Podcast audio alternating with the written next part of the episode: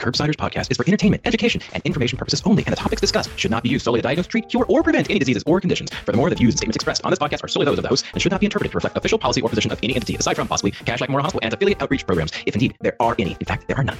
Pretty much, we aren't responsible if you screw up. You should always do your own homework and let us know when we're wrong.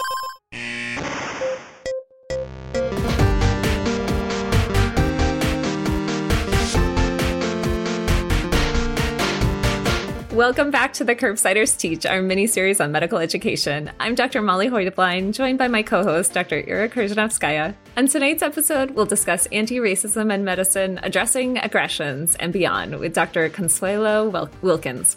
Before we get started with that, Ira, will you remind the audience what we do on this show?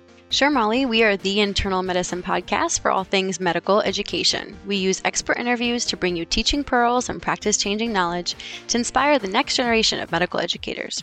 And a reminder that most episodes are available for free CME credit through VCU Health CE for all health professionals at curbsiders.vcuhealth.org. All you have to do is create an account.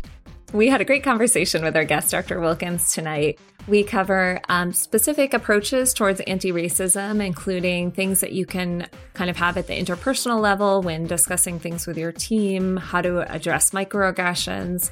And then also, if you're considering working on anti racism projects within your institution, Dr. Wilkins has some very concrete steps to think about starting that process. I agree, Molly. It was pretty informative to think about how we moved inward to outward in terms of examining ourselves and also the structures and systems that lead to racism. And our guest tonight is incredible, Dr. Consuelo Wilkins. Dr. Wilkins is a principal investigator of three NIH funded research centers and is responsible for a portfolio of programs in response to the institution's strategic direction for inclusion and diversity. She's an elected member of the National Academy of Medicine, widely recognized leader in health equity research and the science of community engagement. So, without further ado, let's get to it. Well, Dr. Wilkins, thank you so much for joining us today. Uh, do you mind if we call you Consuelo for our show? Oh, please. Well, I'd we'd love, love to just get to know you a little bit better with some rapid fire questions. Do you have a, a one liner to describe yourself and maybe include something that's kind of outside of the world of medicine? Well, you know, in my mind, I'm a basketball player and a chef, even though I haven't really played basketball in a long time and I don't cook that often anymore. Those, I mean, that's who I see myself. I'm like, I'm like a basketball. Player. That is awesome. uh, most of the time. And I also advocate for health equity. So I'm like a health equity advocate, but you know, you know, I would just carry around my basketball if I could and challenge people just randomly. Like, do you have your sneakers? Just just jump Let's on the court. I love that. The random yeah. one-on-ones are amazing. Exactly. And then you'll be like, oh, exactly. "Oh, should we get a snack later? I can cook something." yes, I did bring some, you know, uh, gourmet uh, meals, you know, snacks you, you, can choose from the containers here with my amazing, initials on them. Amazing, and we can discuss yeah. health equity as we're snacking. That's yes. well. On that yes. on that note, um, Consuelo, is there a book that you feel every physician should read? I wouldn't say there's a specific book, but I do think that uh, physicians should read a book or books that are written from the lens of a patient. And I think that hearing the perspective, reading about the perspective of people with lived experiences um, are really very important. And I think that's um, definitely the case for physicians. And Consuelo, do you have a book that you would plug in that realm or that one that has really touched you recently or that you learned something from? Well, if I were plugging a book right now, though, I would say if you haven't read Caste by Isabel uh, Wilkerson, you should definitely read that. Because I think from the standpoint of going beyond sort of that interpersonal aspects of, you know, humanism, uh, which I think that patient centered or patient voice brings, you know, understanding the higher level um, and thinking about, you know, categorization of people and and how these structures are really often so challenging to um, get past. I would say, you know, Caste has been a book that recently helped shift, uh, not so much shift, I guess I would say, would more put words around or give words to um, things that I had thought a lot about. She's a wonderful author and it just, yeah, amazing book. And I think really puts, puts such a highlight on how racism is damaging to the whole society and to everyone and, or casteism Absolutely. as she calls it. Yeah. Yeah. Yes. Um, do you have a favorite failure that you learned something from that you'd feel comfortable sharing here? You know, early on in my career, I was developing a study. Um, and, you know, I knew that I wanted to study falls in older adults and minority adults. And I had in my mind that I knew how to do this without bringing in the voices of people. So now, I've been around these minority patients who've fallen, I've talked to them, and you know, I I really just thought I was going to design this study and it was going to be perfect. Um, and I still didn't, you know, follow what I have learned to do all the time now is, you know, bring those voices to the table in the design and the iteration of it and and certainly the implementation of it. And, you know, I, again, thinking that I'm an expert, I know how to do this, people haven't done it right. Um, I failed miserably at, you know, recruiting people. Actually, you know, I got people interested in the study, but then those key pieces of actually getting them to participate, to come in, to share information, they were like, yeah, no, that doesn't sound like something we would do. That sounds like only information that you're interested in. And that was, I think, a very important failure for me early on in realizing that I may know a little bit more about population populations than others, but that's not enough. I think getting that perspective, just like you mentioned in terms of the book advice, is key from folks who are uh, living with that experience. And then, is there a piece of advice that you have received as a learner, the best piece of advice, Consuelo, that you would like to share with our listeners, maybe as a teacher, in your career, just in general? Um, I think I would say best piece of advice probably goes back to you know something that my my grandmother told me you know early on in life was you know that there's a, a lot people have a lot of knowledge. You just don't always understand how they see they don't you don't always understand the knowledge the information. And so you know taking that step back to really accept wisdom in all of its different forms um, is something that i certainly have learned to appreciate over time this different way different ways of thinking about things and along those lines i, I would say um, I've also been told that we have to be able to accept multiple truths. And I think that's a part of the different perspectives and, and what you bring to the table uh, and moving beyond the who's right and who's wrong um, to uh, developing more shared language, common language, systems of meaning making, and, and all of those things to move uh, work forward.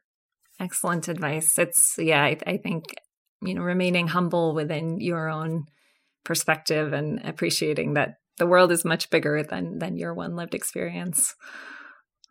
Yeah. Oh, for sure. Humility. Sometimes those lessons uh, are learned really. That's, that's hard, uh, difficult lessons uh, to learn, but you don't forget them typically. Consuelo, I feel yeah. like we, I'm already sensing that we're going to learn a lot today, um, just given the the mind blowing um, aspect of your advice and the and the failures as well. Molly, do you have any picks of the week that you wanted to share? Um, I do. So my pick of the week is um, my amazing co-host Era had a recent publication called "Factors Associated with Career in Primary Medicine: Continuity Clinic Experience Matters." Um, and we'll link to that in the show notes and just a super interesting review of um, residents' experiences. And I think we work in primary care, and I love anything that encourages future primary care doctors to come into the pipeline because we need more of us.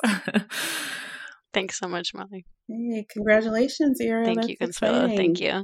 I appreciate it. It was a really fun project. And I think our goal in primary care is really to have as many converts into our world. So I think that was a, the lesson I took from that project was just how important those relationships are in clinic uh, and the mentorship that happens um, can really kind of make make the make or break the decision for someone to pursue primary care careers. And do you have a pick of the week? I do. It's actually, um, I don't know if you can see it, but I'm going to show you um, what I'm sitting on is this exercise ball. and I will tell you, it's probably not, uh, or in 2020 pandemic time, I think everyone was like, oh, I'm going to sit on an exercise ball and it's going to be healthy version of sitting if I have to sit all day. And then we learned that actually like engaging your core for this much time is probably not the best idea. And there's also a chance that like I'm doing right now, you could fall backwards. But I will say it's a nice added kind of variety to sitting in a chair, to standing, um, to having this exercise ball kind of engage my core because there's a lot of people who are out there saying that sitting is the new smoking. So I'm trying to kind of push back on that. And one of the things that I've found helpful is this exercise ball. I like it. and you're pretty steady. You're not you're not rolling around too much. I have my. I want to show off my little. Ooh, show to us. on, if I'm not taking up too much time. Yeah, I have this Ooh. that is It's, so it's like a stool. kind of. Uh, yeah, it's like a stool, but it's not steady. Whoa, it rolls. like a wobble. Wobbly. Ah. Yeah, so you have to. It's not a ball that. So that's the can fall off fancier of it ball. It's the upgrade of the ball. Yes, yes, yes, yes, yes. So I have it. I mean, I have my standing and then desk, and so sometimes I want to sit, and then this is what I have Oh, to ah, balance. And then. I'm like, oh, that's more. That's harder than standing. It totally is. It totally is. I love that. I think the Yeah. the goal is for us to just keep moving, or like you know, not stand, not sit or stand for Yes. you know an hour or longer, but really just shift. So I An- love that. An hour is Yeah. an hour is a goal. I'm I'm at like a four hour point. I got to get those get those blood vessels moving, or the blood cells. Well, now that we're all stabilized, yes. core, core's tight. Yes. Let's jump into a case to help us uh, talk about the topic of anti racism as it applies to the medical education world. Case one from Kashlak Memorial Jackie is in her second year attending as a hospitalist on the teaching service. The events in this country in the past few years have made her feel more motivated to make changes in her teaching practices to dismantle racism in medicine and improve health disparities. She wants to learn more about how to address this with her team. So, some some basic questions to start out. Um, how do you talk to your team about the concept of race? Um, and then, for example, like if a learner includes the patient's race in a presentation or a written note, do you discuss that with the team? I do. I mean, I, I, my first question always is why was it important to know what the individual's race or ethnicity was? And you, we can do the hard line of race, ethnicity are never important in the um, in the intro of a patient, but occasionally it is. I mean, if you have uh, a person who identifies as white and um, that person has sickle cell anemia, then that might be important to share early on. But typically, if someone is presenting and they talk about an individual's race or ethnicity, I ask them to shift that to the social history. Because if we agree that race is a social construct, then put it in the social history and be sure to tell me that that is how the individual identified in their words, not OMB or federal categories or even what is predefined in the EHR. I want to know how did that individual identify him, her, their self.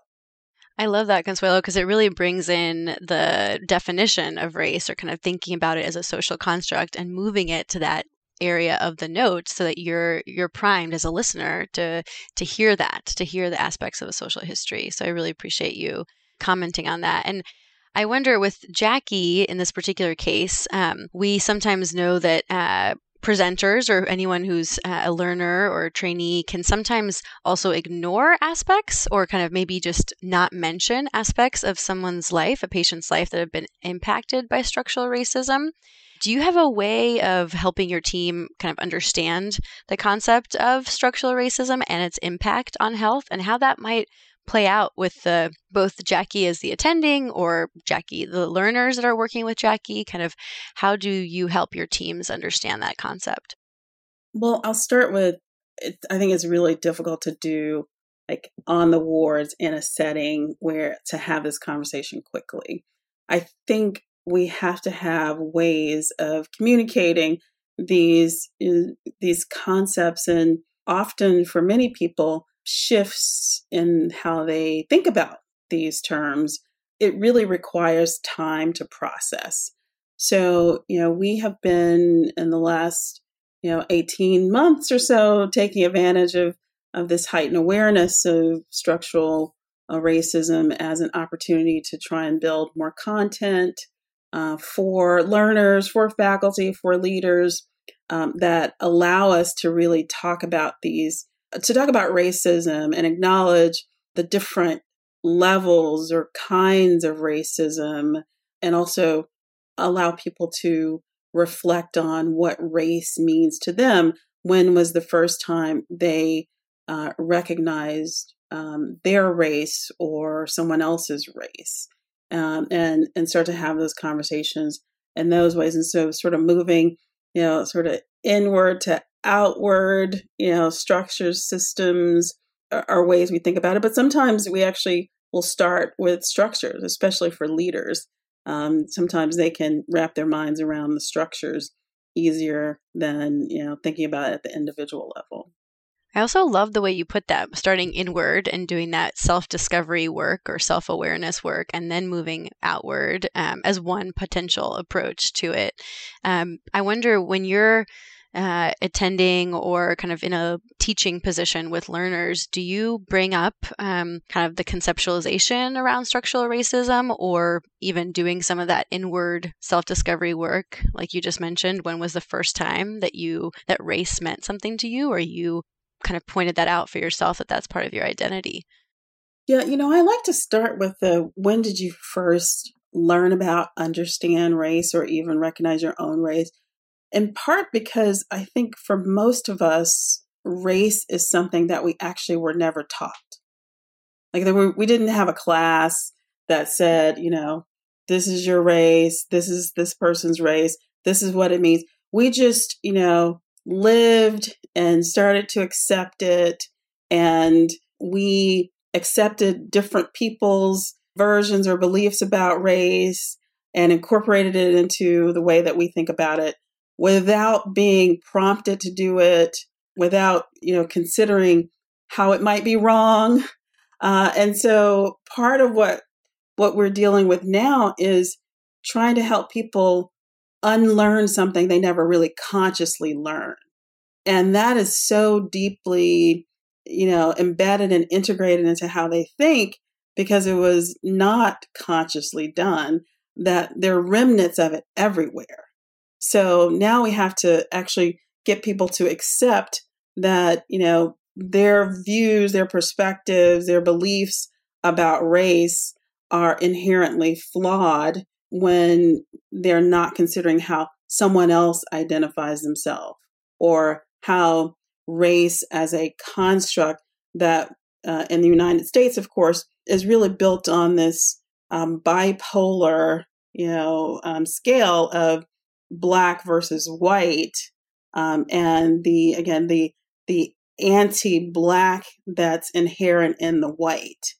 So you know, again, trying to have those conversations, I think a lot having people reflect on where they started from and how they don't even really know sometimes where they started from um, gives them space, I think, to think differently about it. I like that framework. Um, yeah, trying to take a step back and and kind of have broader perspectives, as you were already encouraging us to do earlier. Um, in in kind of thinking about that and t- taking a step back, do you have some examples of um, things that medical educators should be aware of in terms of medical history around racism. Um, you had a recent publication and you quoted the nobleness of medicine and nursing has long provided a cover for healthcare professionals to distance themselves from racism. And I thought that was really powerful. And you know, we we try to think of ourselves as this noble profession, um, but really there are many instances when medicine was very promoting of racist, you know, the racist society that we are part of. Right. It not only were we, you know, reinforcing, you know, um, these racist ideologies and white supremacy, but we were also, you know, providing um, the rationale to keep people enslaved. You know, uh, we talk about uh, Samuel Cartwright and you know his. I didn't even know if work is is too generous to describe. You know what you know what he did, but you know just providing this um, information from what you would presume is a credible physician to say that you should keep um, people, black people, people of African descent enslaved um, for their own good um, because you know all of that hard work is getting more oxygenation and blood to their brain and helping their lungs you know expand uh, it's for their benefit. I mean how horrific is that uh, you know that that again we still have remnants of that in our practice of medicine today. Um, so you know i i try to to to give examples also of how we cannot possibly be as objective as we think we are if we're depending if we're dependent on textbooks and cases that were created by people who do not fully understand the experiences of marginalized and minoritized people. So, uh, again, if we continue to elevate ourselves into what I think actually often in, in medicine is that non racist, non discriminatory. We say we treat everyone the same. That's, we are so important, noble, respectful of everyone that we treat them all the same. And of course, we already know that that's problematic because we are not all the same. If we treated everyone the same, then only some people are going to benefit, other people are not. Some people are going to be harmed. Um, and so, if we are truly going to live up to our nobleness, then we have to accept um, the the really broad variability uh, of of the human uh, of humans in general. Uh, so you know, we if we treat everyone the same, we have to be able to say that's not good. That's horrible. Why would you do that? We're not all the same. Don't do that. Stop. I mean, I think that I think that's the, the those are the kinds of things. And sometimes I will give examples that are not specifically about race. So if you have children or if you have siblings or um, you know sometimes the concept of the family is you know did everyone in your household get the same thing? You know if your parents if you have siblings if your if your parents treated you and your siblings the exact same way you all went to the same school you all did the same after school activities you you all had the same tutor or no tutor um, you all ate the same things. Would that be uh, the best for each of you? No. So, so again, taking that step back to acknowledge, and, and I think we have to make sure that we're doing this in a way that doesn't make race, at least uh, races that are not white, seem bad. That we also have to acknowledge there's so much richness and human variation that we've missed because we have not acknowledged different cultures, languages, backgrounds, that we're actually we're running at a deficit ourselves by not fully appreciating the human variability. Yeah, well, Thank you for outlining that. I think kind of coming back to our case, if if Jackie is feeling passionate about trying to improve some of those kind of, as you mentioned, that in healthcare we shouldn't be treating everyone as equally, uh, or shouldn't be treating everyone equally. We should be treating them with more equity. Um, how do you think Jackie might dive into addressing some health disparities within her role as a hospitalist? Um, do you think something like a QI project or a noon conference to increase awareness might be beneficial? Well, I would first want to know if Jackie does she feel confident that she's capable of leading any of those things by herself? Is she capable? Is she prepared? Does she have expertise in this area to lead a QI project, to, you know, give a lecture or teach her team? Or does she need more um, education herself? Does she need to bring in someone else to help her teach? Does she need to identify someone in the community uh, with the lived experience of having, uh, you know, experiences with racism? Where is the content expertise to really do that work? And I think this is really so important right now because what I'm seeing at many different levels is there are people who are so excited and, and impassioned about this work and you know they want to move quickly uh, and when when i say you need content area expertise. They're like okay well we'll just get started now.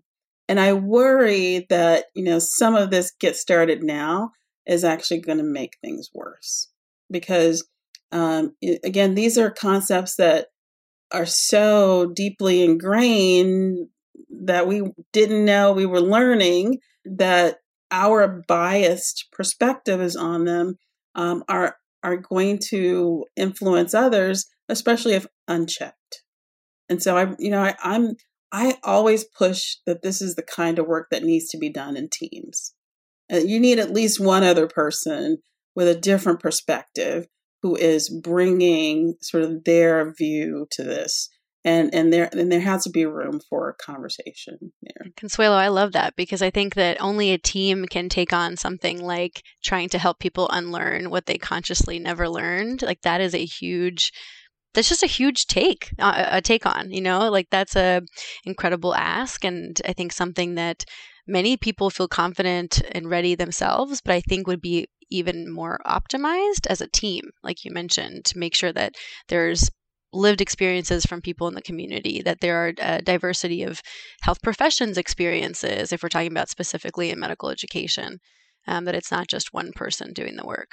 And in thinking about teams, um, it's important to have diversity on your team to be able to find those people to work with. Um, if Jackie's invited to participate on a residency interview committee and she wants to try to help recruit a diverse group, specifically those who are underrepresented in medicine, how might she encourage this?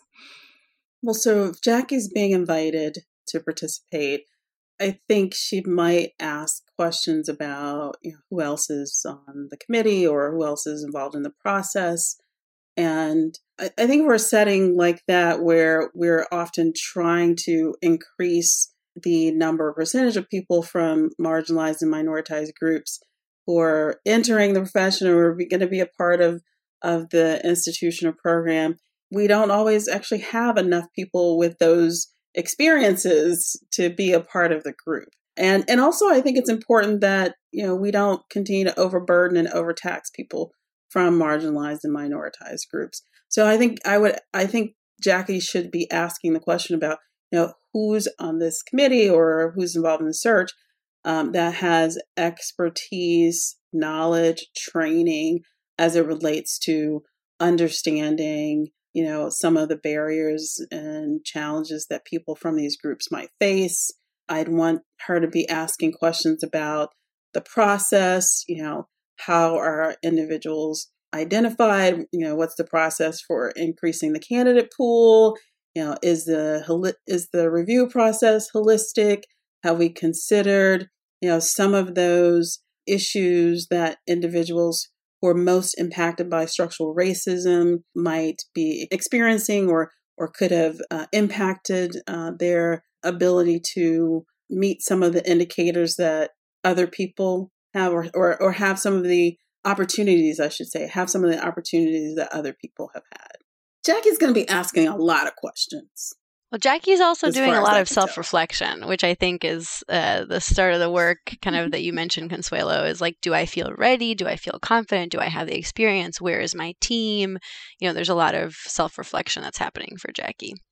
I'm happy for her. we are too. Well, yeah. Should we move on to case two? Yes, we have uh, case two from Kashlak. Wanda is an early faculty member who applied to an internal grant funding, read protected time, to support her passion projects around creating diversity curricula for residents. She aims to help trainees assess their unconscious biases and consider how to address them in the clinical learning environment, as well as reviewing strategies for addressing microaggressions. She asks you, as her faculty mentor, if there are some examples of similar curricula or if you had advice for her on how to make her passion project come to life. So, how would you respond to Wanda on this? Oh, Wanda, go get that money so we can get this project started. Um, that's good. So, um, I would first be encouraging uh, Wanda to tell me what problem she's solving. Uh, and I say that because um, often we are coming up with interventions or um, initiatives where we have a plan to do something that we think is needed, but it's not clearly articulated what we think the outcome is going to be. Right? So, are we focusing on unconscious or implicit bias because we expect this to change interactions with peers? Or are we going to improve the quality of care? For individuals from certain groups. We're going to improve um, the patient satisfaction. Like what what is it that we are actually trying to do? Uh, and similar to the microaggressions, like are we talking about microaggressions in the within the team, within the workforce, within the trainees? Like, are we trying to decrease them in that setting? And if so, what are the markers of that? Is it we're going to have more retention? Of staff, trainees, uh, faculty, physicians, providers from you know marginalized, minoritized groups? Uh, are we going to have change in the climate surveys? Like again, what is it that we're looking to change? What is the problem? Then related to that, what are the markers of success there? And then we need to decide are these really the routes to get there? Because unconscious bias and implicit bias training is only going so far. I mean, there are not that many measures or metrics that we can uh, identify that really change after those kinds of trainings. So, if we're, again, if we're really trying to um, have changes in patient outcomes, patient satisfaction, um, changes with, you know, team dynamics, if we're talking about you know differences in, in retention and climate and sense of belonging and whatever it is eh, you know let's make sure we have the right interventions to really get us to those outcomes. So my teams probably get tired of hearing me say i need you to think right to left. Because i'm hearing a lot of left to right. I'm hearing you want to do this. Do you think it's great but I don't know what it is you're changing. You know, what is the problem that we're solving? Uh, and let's make sure we have the right interventions. And how are we going to evaluate, iterate, and are we going to throw this stuff out when it's not working? I love that, Consuelo, because it feels like you're applying your researcher skills to this question or to solving this problem and which is the first question is kind of what is the problem and then in that right to left movement that you mentioned I wonder are there other institutions, organizations, maybe groups outside of medicine that are leading in the area of, let's say, solving the problem around um, interactions with peers and colleagues, like improving those interactions in your workplace. Um, just thinking kind of to answer your question about which problem, let's say Wanda decides that problem. Are there other examples that you look at as kind of leaders, maybe even outside of medicine on that front? I do a fair amount to the degree that I can tolerate and comprehend. Uh, you know, reading about um, work happening in business sectors because I do think that um, you're certainly right. I you know, add that to my one liners, getting pretty long. I, I do see myself as a researcher. I tend to try and put together structures and to make sure that that there are outcomes and metrics and we're solving a problem. I think in, in business, they often do operate that way. You know, what are the things that we're trying to change? What are the goals? What are we trying to achieve? Uh, and they also do a lot of iteration, I would say.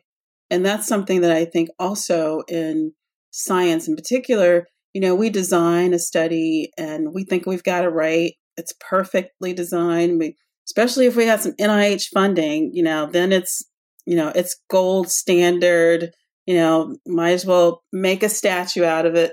And when we start to implement it, it's imperfect, but we're still kind of beholden to the protocol we developed as opposed to like you know what? This is not working. We're we did the interim analysis and there's no real movement you know um, we, we still just like oh well we thought that was going to be a great idea. We thought that was going to be a great great drug. We thought it was going to be a great training program.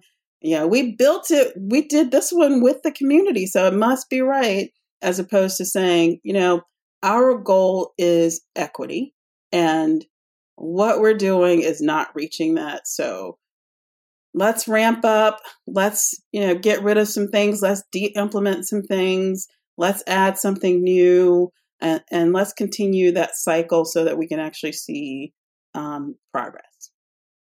To shift us back and reflect back to Wanda's situation where she's trying to think about how all of us have particular implicit biases um, and how we address those. I think most of us have probably taken an implicit bias test along the way at some point in our uh, journeys as uh, practitioners or um, health professions, um, educators. And I wonder as we become more aware of these biases and we help l- our learners identify them, are there, um, in your mind, any best practices to mitigate the impact of these biases or even taking a step back, kind of best practices with more awareness to the biases themselves? Well, I mean, I think there are some best practices as it relates to bias and how how to mitigate bias, how to be aware of it. It requires a lot of self reflection, which Jackie is doing. Um, you know, so you know um, the humility that you need to appreciate and honor other perspectives and cultures and backgrounds. Um, that that openness to doing those things again is so dependent on the individual, which is why unconscious bias training doesn't actually deliver that much. And I say that from the standpoint of the people who most benefit from unconscious bias training are probably the ones who need it the least. Like the you know the people who you know have these deeply ingrained biases that uh, to some degree aren't just unconscious you know there's an element of consciousness to these. Those people aren't um, taking this training and willing to self-reflect and change as much as they should or you know um, be humble enough to accept criticism from patients and research participants and all of those things. Like those are not the people who are really benefiting the most. I would say unconscious implicit bias training is minimum. Like we really have to move to anti-racism training and how do we, you know, take apart policies, practices, structures that were developed with these, you know, racist ideologies embedded. So again, that's to the you know what is what what are you doing wanda? I mean what are you trying to do? Like are you are again are you trying to increase patient satisfaction? Are you trying to improve outcomes? You know there are probably upstream factors um, related to structural racism that we need to address. There are probably issues with getting in and out of the doctor's appointment and certainly more effective communication is probably important but those are probably not again, that bias piece is only one element. And in some settings, I would say not the most important. I think perhaps where unconscious bias training, if people accepted do it right, you know, are willing to commit to it, I shouldn't say do it right, uh, as a lifelong process, the emergency room, these emergent, urgent settings where decisions are being made so quickly, that's when we have the most chance to actually make a difference uh, with the unconscious impl- implicit bias training. Most of the rest of the time, and there's actually you know data. I think it, there's a Harvard Business Review paper that kind of talks about the different. I'll see if I can pull it up and send it to you. Uh, that talks about what works in as it relates to diversity and inclusion, and unconscious bias doesn't in this. And again, I would say nuances in the clinical space with having to make those split decisions um, in emergency settings. Like that's really when the unconscious implicit bias opportunities to mitigate that are, are most impactful. So it sounds like Wanda should not focus much of her time on the uh, addressing the implicit bias or uh, unconscious bias well, training. I mean, if she, I didn't hear, maybe she's in the emergency room. Maybe she's trying to, maybe she's trying to help make some decisions there. I don't know. I don't want to throw out her yeah. decisions without you know fully appreciating what she wants to do. But I yeah. have questions. Uh, no, that's helpful. Um, if Wanda's goals are to try to help her learners um, have a healthy learning environment and be able to to thrive in the hospital setting. And as one of her goals with that, she wants to try to address microaggressions in the moment. Could you share your approach as an attending to addressing microaggressions um, when you hear one towards, directed towards a learner? Oh my goodness! I wish we had um, had more time. That I mean, I think we need more training, education, preparation for everyone to to be able to do this. You know, at at Vanderbilt, our students, um, you know, developed the uh, uh, adapted some upstander bystander training to try and help identify, intervene when these acts are happening. You know, I, I'll say it's probably not fair to call them microaggressions. Um, I think they're aggressions. And um, sometimes I think labeling them as micro um, kind of gives, lets people feel like they can be off the hook or less, um, held less responsible for the damage and the impact there. But I do think that it's important to the degree possible to acknowledge it um, at the time that it's occurring and in the setting to also really and again this can be challenging and takes um, experience. There's you know it almost never happens exactly the way you want it to happen but to to acknowledge and call out how the action the words um, are offensive and aggressive yeah so maybe we could I, I would love to dive into this a little bit more deeply um, do you think it's helpful to talk to learners ahead of time about what their personal preferences are about how you might best upstand for them? Um, that's a great question. I think it's really challenging to have that conversation when you have no idea if or when you'll need to employ it. So I think the the more important piece perhaps is to create a culture in which there is an expectation that if someone sees, hears uh, something that is perceived, is still, you know, the the by or upstanders perception that there was an aggression, um, to call it out and to the degree possible also try and try not to put the spotlight on the individual.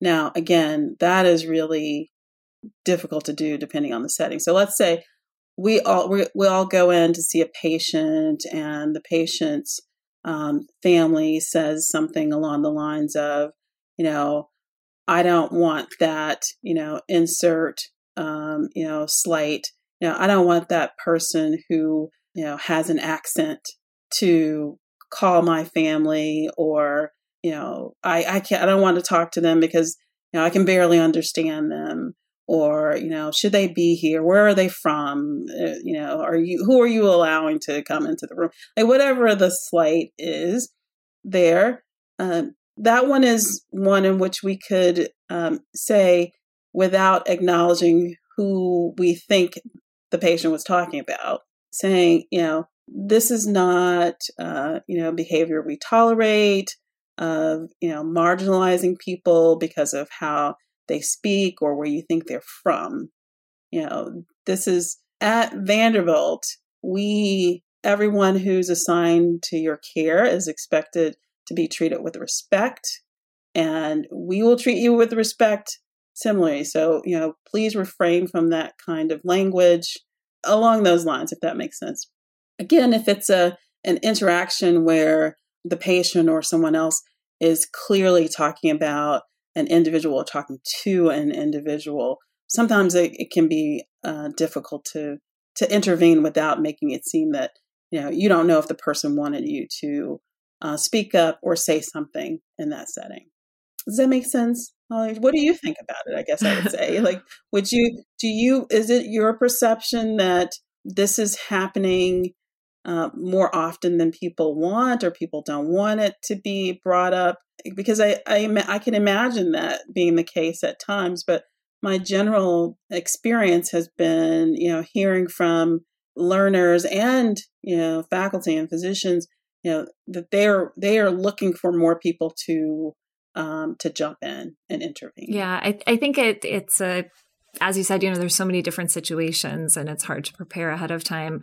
Um, you know, in, in, on one hand, as the attending, you know, we are coming from this place of power and should should stand up and support our learners. And then on the other hand, I have heard some people advocate that, you know, when I, as a white person and as an attending, steps in, that kind of takes agency away from the person who has been microaggressed, and that maybe they would prefer to stand up for themselves. So, you know, I, I think it's it's a very individual situation and I think uh, what you mentioned, Molly, and Consuelo, you as well, what brings up for me is just starting this conversation early. Like when I'm attending on the um, addiction consult team, I talk to my team and I say ahead of time when we're in the room and something comes up.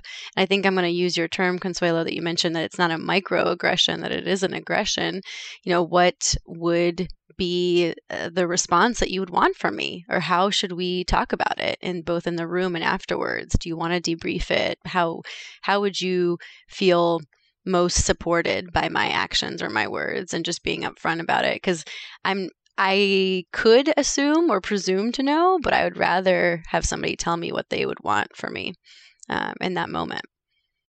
I like the asking ahead of time but i would also say that it the experience you know having experienced it and i imagine that um, both of you have probably been in situations where you've experienced uh, aggressions as well. It often kind of just hits you you know out of nowhere. Like you know sometimes you're like okay this interaction with this person i'm not going to be surprised if they say something offensive uh, but sometimes it just comes out of nowhere and leaves you speechless, which I'm sure my teenagers would say never happens for me. But you know that you know having that experience of of experiencing aggression and really just being thrown off. You know, there there there have been times when I felt fully prepared to respond and react, and there have been other times where, I, like, I did what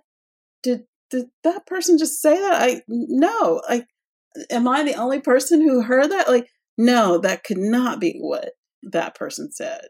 And, and so, you know, sometimes you think you want something, and then when it happens, um, you just respond in a completely different way. Yeah. And in, in those situations where you feel like you aren't in a position to step in or just you're too you know you're in that in that kind of um, emotional state that you're just not able to step in. Um, do you check in with the learner afterward and kind of do a debrief? Oh yes, yes. I, I think that's always important to to do a debrief or offer to do a debrief. And I think that's the a key piece is in the offer. Sometimes people are ready to do it right now. Sometimes people need time to process it. Sometimes they want to check in now and they want to do it again later. And that flexibility, I think, is really important in, again, honoring their space and their time and, you know, giving them a chance to, you know, put words together, especially, you know, recognizing the power imbalance if we're talking about an attending um, or a leader and a learner is that's the you know may, maybe they do need time to to um, think about how they want to tell me you know you were wrong that wasn't a big deal or i felt you know i felt even more marginalized and now i think that my resident is not going to pay as much attention to me or whatever it is they want to say. I think we have to to um, make time and space for that, and we also have to be in that you know early learnings for me, uh, recognizing that you know uh, learning is you know lifelong. There are going to be things that we get wrong, things we get right, no matter how how much expertise we think we have in specific areas and and being able to grow and evolve is uh, an important part of that process. Absolutely. Well, um, I, I, think that's um, you know so important. Definitely, uh, these are hard skills, and the more we practice, the better we get at them. Um, I want to be respectful of your time. Do you have any last take home points or um, anything else that you'd like to plug? Um, well, I, I I would push for really that right to left. You know, what are we doing in our work? thinking. I think uh, considering with the end in mind, what we want to be the end in mind. Uh, how are we designing our work, our projects, our initiatives, our trainings? You know, what are our goals? We need to spend more time thinking about that and, and setting those.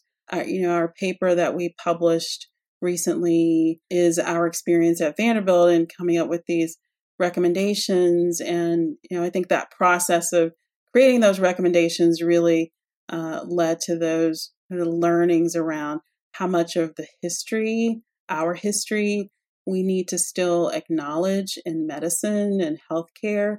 And that's a part, that's got to be a part of the healing process. And that's going to make uh, more room for us to actually grow and dismantle these uh, inequities, the the structural racism that's so deeply embedded in, in healthcare.